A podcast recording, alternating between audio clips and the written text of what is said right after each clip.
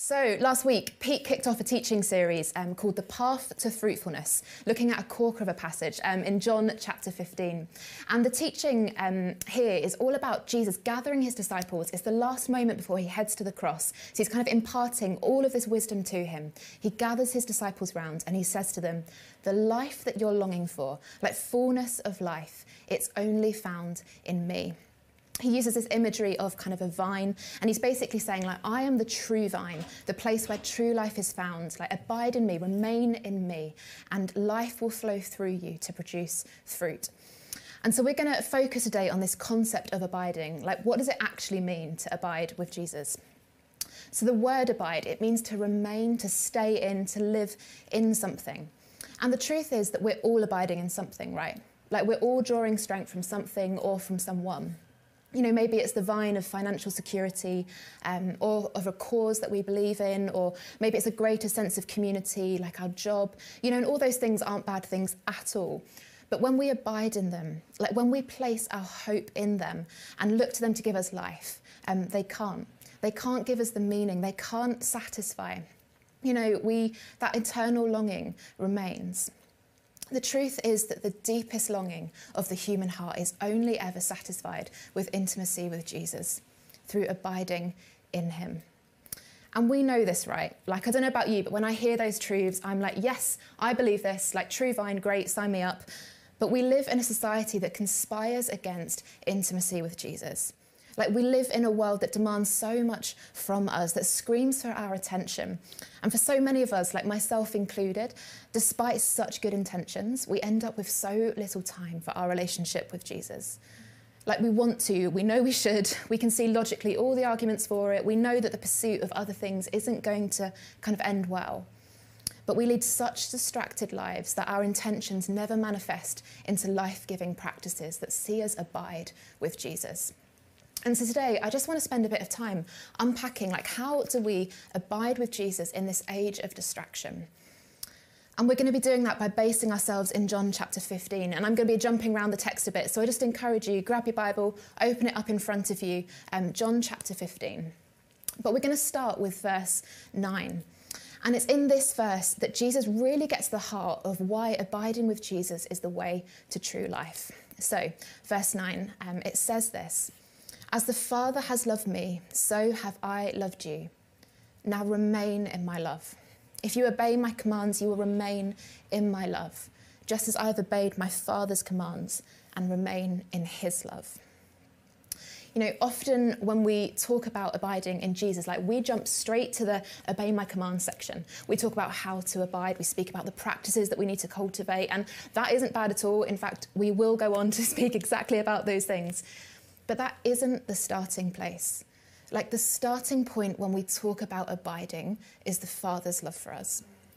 Like it is so easy to miss that extraordinary truth at the start of verse 9. Like just as the Father has loved Jesus, so Jesus loves us. Like the same way that the Father loves the Son in that Trinitarian relationship, we are loved. Like in verse 16, it goes on to say, You did not choose me, but I chose you. Like we so often think that our acceptance is based upon our performance, but he says, I've chosen you. Remain in how I feel about you. And, you know, a month ago or so, just being really honest, like my faith felt really dry. Um, I just felt like I was going through the motions in my faith, and my hunger for God, it just wasn't really, you know, it just felt like it disappeared, like it dried up a bit. And I was just feeling really frustrated. Um, and when you're in that place, like when you don't feel God uh, or sense Him close, it's really easy to start drawing conclusions about God's character, that He's distant or disappointed with you, and you can just feel your heart starting to go a bit cynical. And just one morning, um, I was trying to pray. I was sitting on my bed, but I just felt really distracted. And I just had this growing sense of frustration in me like, God, what's going on? And I was just complaining to God. And then just the story of Derek Redmond dropped into my mind. Um, and I want to play you this video clip. Um, and just before we do, many of you will know the story of Derek Redmond. Um, he was an athlete, an incredible sprinter. Um, and I just want to show you the video of one of his races, which was filmed in the 1992 Barcelona Olympics. Um, and because it was filmed in 1992, the video quality is shocking, so excuse that. Um, but just to give a, bit of context to it, he'd won the first round, he'd won the quarterfinals, and he had his heart set on that gold medal. So this is the, uh, the race of the semi-finals. And he starts the race really well, gets off to a cracking start. Um, he's 250 metres from the finish line. He's about to win, and his hamstring tears. And he um, hits the floor. Other runners overtake him. And he just gets up all of a sudden. He's like, I just need to finish the race. And so he hobbles towards the finish line. And out of nowhere, the thing that you need to know about this video clip, out of nowhere, you're going to see a man run onto the track and put his arms around him. And that's his dad. So cue the video um, and let's watch this now.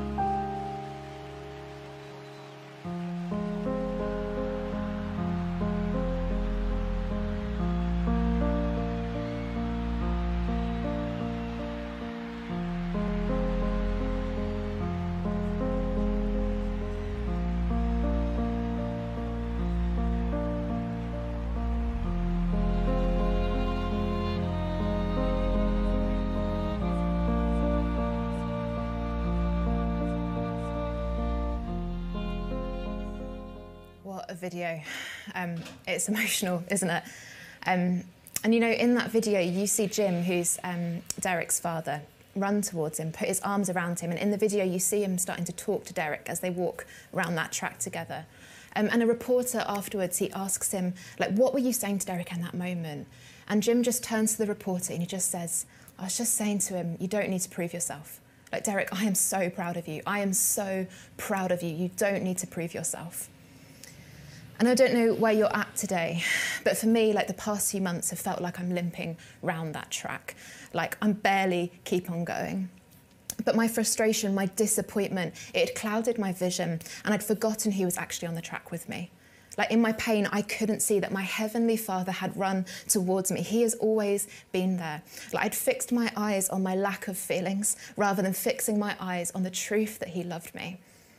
And if you feel like that today, like if you feel like you're barely limping round that track, you need to know that your Heavenly Father is running towards you right now. Like you need to know that He has never left, that He um, loves you so much. You don't need to earn His love, you don't need to prove yourself. He's not disappointed with you.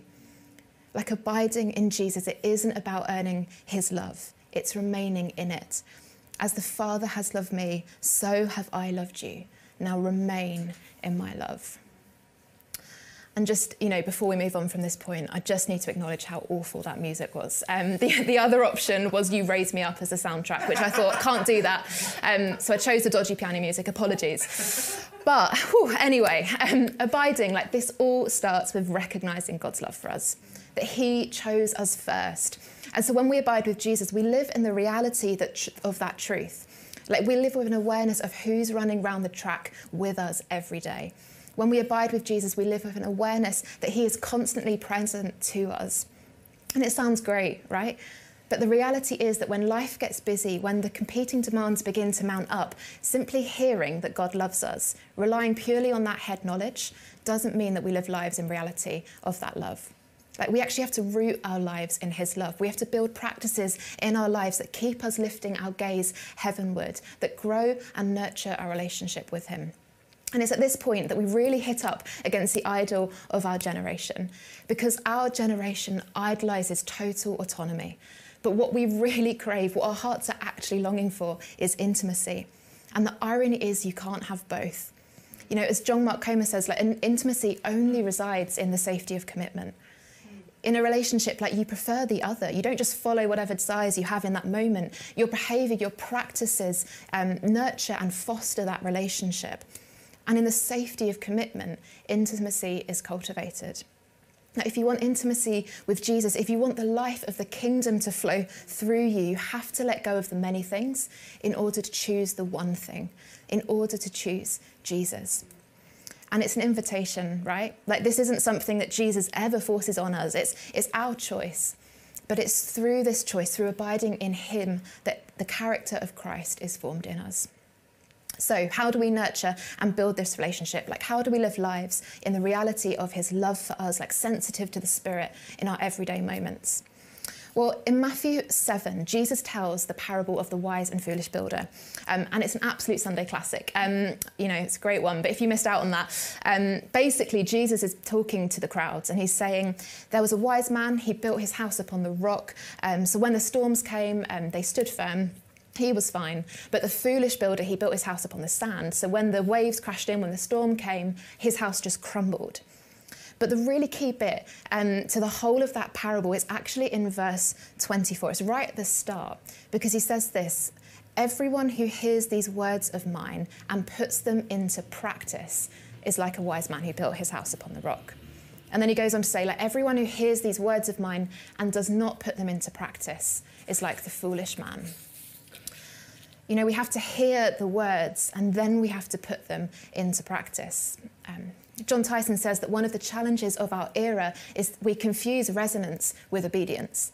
Like, it's so easy to think that just because we've resonated with something, that we'll automatically live lives in response to that truth. I mean, I don't know about you, but the amount of talks I've listened to, um, you know, they've deeply stirred me. I've resonated with them. I've given them my amens and hallelujahs, but then I haven't actually translated them into practice.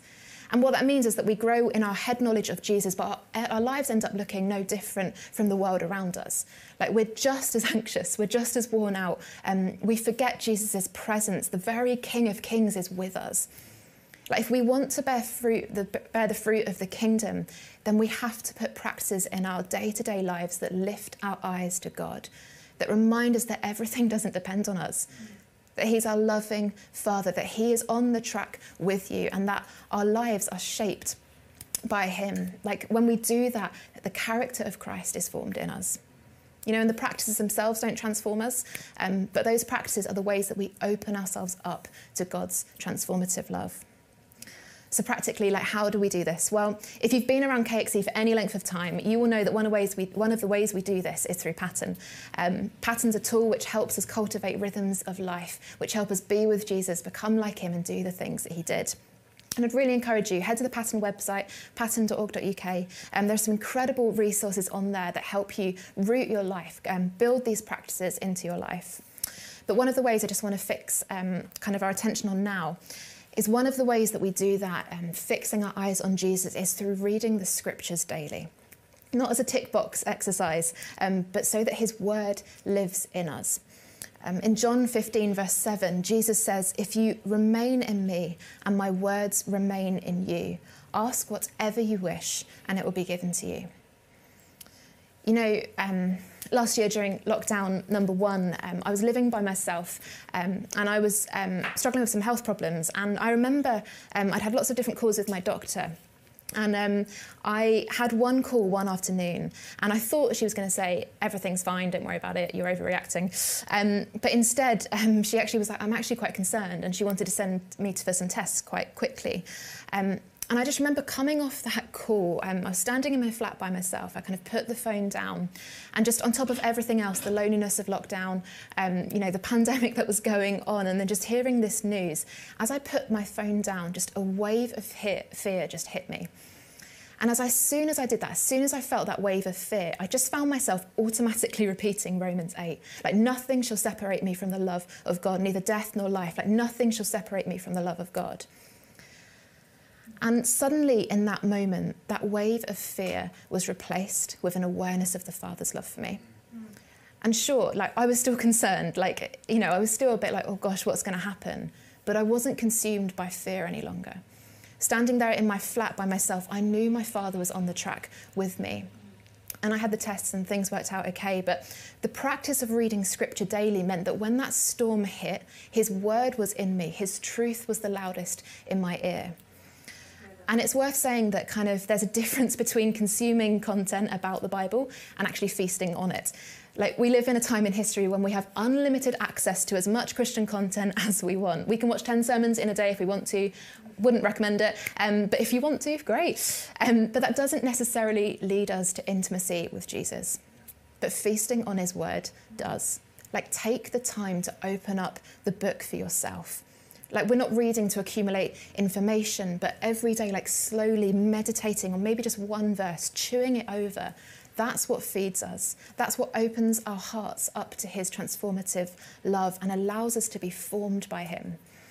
You know, London doesn't need people with more information about God, but London desperately needs more people with intimacy with Jesus and having the character of Christ formed in them. So just really practically, um, if you don't have a reading a rhythm for reading the Bible, um, we're reading through the New Testament in a year, and just encourage you to join us. We we use an acronym called BREAD um, to help us not just rush through the text, um, but kind of digest it slowly. And I'm hesitant to recite the acronym because last time I did this, I forgot the E and I spelled out Brad. Um, so I've written it down for myself. So here we go. So B is be still. Just spend 30 seconds um, asking God, come and meet me, God. Open up your word to me. R stands for read. Read through the text. Um, kind of write one verse down that maybe stands out to you. E is encounter Jesus in the text. Take that verse and meditate on it. Chew over it. Allow that word to remain in you. A is apply the text to your daily life. What are you going to do from hearing his word and what are you going to put into practice? And D is devote the rest of your day to God. So just a simple prayer. You know, and if that's something that you'd find helpful, then you can head to our website, um, kxc.org.uk forward slash Bible, just to download the plan. But whether you do bread or something else, like find a rhythm that roots your life in the Word of God, each day allowing His Word to remain in you. And there'll be days when it's done from a place of total delight, and there will be days where it's done from discipline. Like sometimes I have moments where like the words jump out of me and I'm like, that's amazing, that's incredible. But to be honest, like most days, that doesn't happen. But I know that God is still forming me in those times, that my character is still being shaped, that He's planting His word in me. But it's more than just that, right? Like we're told in John 15 that as we abide in Jesus, our lives will bear the fruit of the kingdom of God. So just as I come into land, like, what is this fruit? And just to clarify here, like this fruit is an individual fruit. Like we read this text with such a cultural lens of individualism. Like Jesus isn't saying this is the way to kind of personal material fruit in your life or kind of what the world would deem as fruitful. I mean, you only need to look at a few of the followers of Jesus to see um, that a life of abiding with Jesus definitely isn't what the world deems as fruitful. Like Jesus is saying, if you abide in me, then you will bear the fruit of the kingdom of heaven. Like your life will point to something, to someone greater than you. Your life will be a witness to the world around you that the kingdom of heaven is breaking in. You will be a carrier of hope to your friends when all they have are reasons for despair.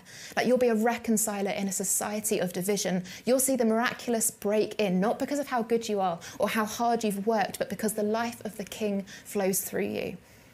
And abiding in Jesus always leads us outwards into a hurting world.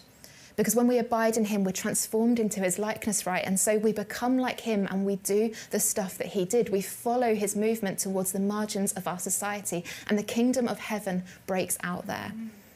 Like Paul puts it like this in 2 Corinthians chapter 2, he says that through us, God spreads everywhere the fragrance of the knowledge of Him.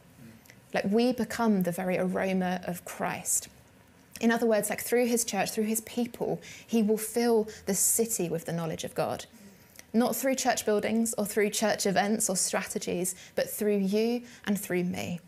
Like as we go into our work meetings, as we log on to that Zoom call, as we spend time with our kids, as we talk to shopkeepers, as we go for that walk with a friend who's struggling, walking around that park for the hundredth time, like we are the fragrance of Christ in this city, the story of who he is, of his heart for his people, we make known to people. Like it's not our competency, it's not our ability that sees kingdom fruit break out, but it's a decision to daily abide in him that would change our city. Like it is the only thing that ever has. Because when you abide in the reality that you are loved, you start to long for others to know that truth. You start to long to know that others would see their father on the track with them. Like when you become aware of God's presence in the everyday mundane details of life, every moment becomes filled with kingdom possibility. Like you start to dream bigger than you ever would by yourself because the God of the impossible is with you. And Jeremiah Lanphier um, was someone who knew all about this. And I'll, I'll, end with this story, but Jeremiah was someone who knew what it meant to abide with Jesus. Um, he came to faith in his late 30s um, and he lived in New York in the mid 19th century. And he encountered the love of Jesus. And as he walked around his streets where he lived, he longed for New Yorkers to know the same. And so he lived um, with a daily awareness of Jesus' presence and he started to dream big. He wanted the city to know the love of the Father. And so his strategy for this um, was crazy. He basically ended up going door to door and he'd ask people, Can I just inquire about the state of your souls? Um, which is, is, an interesting tactic. And as you can imagine, most people were like, I'm all right, thanks. Um, shut the door on him. He didn't have much success at all. But he wasn't driven by success. He's secure in the Father's love for him. He abides with Jesus. And so, whilst he's disappointed, failure didn't faze him. He abides with Jesus. He's resolved in his spirit that he is loved by God and that God loves these people. So he daily reads scripture, he prays his prayers, and then he goes and tells people about Jesus. And one morning, as he's doing this daily practice of prayer, as he's abiding with Jesus, he just hears a whisper from the Holy Spirit that he should start a prayer meeting. And this guy doesn't hold back. Like he uses all the money he has, all the little he's got, and he prints 20,000 flyers and he um, sends them out. He basically goes door to door, putting each flyer through, and he stands on street corners and he hands these flyers out until they're all gone. And, you know, can you imagine his friends are just like, Jeremiah's finally lost it. We thought the door knocking was bad. Like, here he is, 20,000 flyers, this is it. And on the day of the prayer meeting, he gets the room ready, he's putting the chairs out, he sits down, and nobody comes. Like for the first half an hour of that prayer meeting, nobody turns up. And all of a sudden, kind of half an hour in, he just hears six people enter the room. Um, and he spends the rest of the half hour just praying with them. Six people. Now, I'd have probably called it after that. Like six people out of 20,000 isn't really a sign that you should continue. Um, but Jeremiah, he's back again next week. He's made it his practice. And sure enough, a few people turn up. They pray together. And this goes on for several weeks, just a few people turning up. But as they carry on in this practice of prayer, slowly they start to see fruit. Like these meetings start to grow, so much so that they have to start meeting every day. And then suddenly in 1857, there's an economic crash, Wall Street crashes, and men just become unemployed overnight. And all of a sudden, these unemployed men just start turning up to these prayer meetings. And six months later, 10,000 people are now gathering every day to pray. Prayer meetings have opened up in every single church across the city. People are coming to Christ. They're encountering the love of the Father. And as these people start to abide in Jesus, the fragrance of Christ spreads across the city. You know, addictions are broken, families are restored, unethical businessmen start to change how they do business. And over the course of a year, over a million people come to know Christ. Like one million people encounter the love of the Father. Why? Because one man, in response to the love of the Father, resolved in his spirit to let the life of the kingdom of heaven flow through him. He put practices in place that kept him open to the whisper of the Spirit of God. Like Jeremiah knew that it wasn't his competency, it definitely wasn't his ability that would see fruit break out, but his decision to abide in Jesus. Like, don't ever underestimate the power of abiding in Jesus. Like if you're feeling discouraged today in your faith, if you feel like Jeremiah Lanphier sitting in a room by yourself and no one's showed up, keep going. Let your eyes be fixed on the Father's love for you. He is so proud of you. You don't have to prove yourself, He's not disappointed with you. But trust that as you abide in Him, life will flow through you. You know, you might not always see the fruit with your own eyes, but abiding in Jesus always produces kingdom fruit, whether you see it or not. Like when we walk faithfully through life with Christ, when we abide in Him, His character is formed in us, and we carry the fragrance of Christ into the world, and others encounter freedom.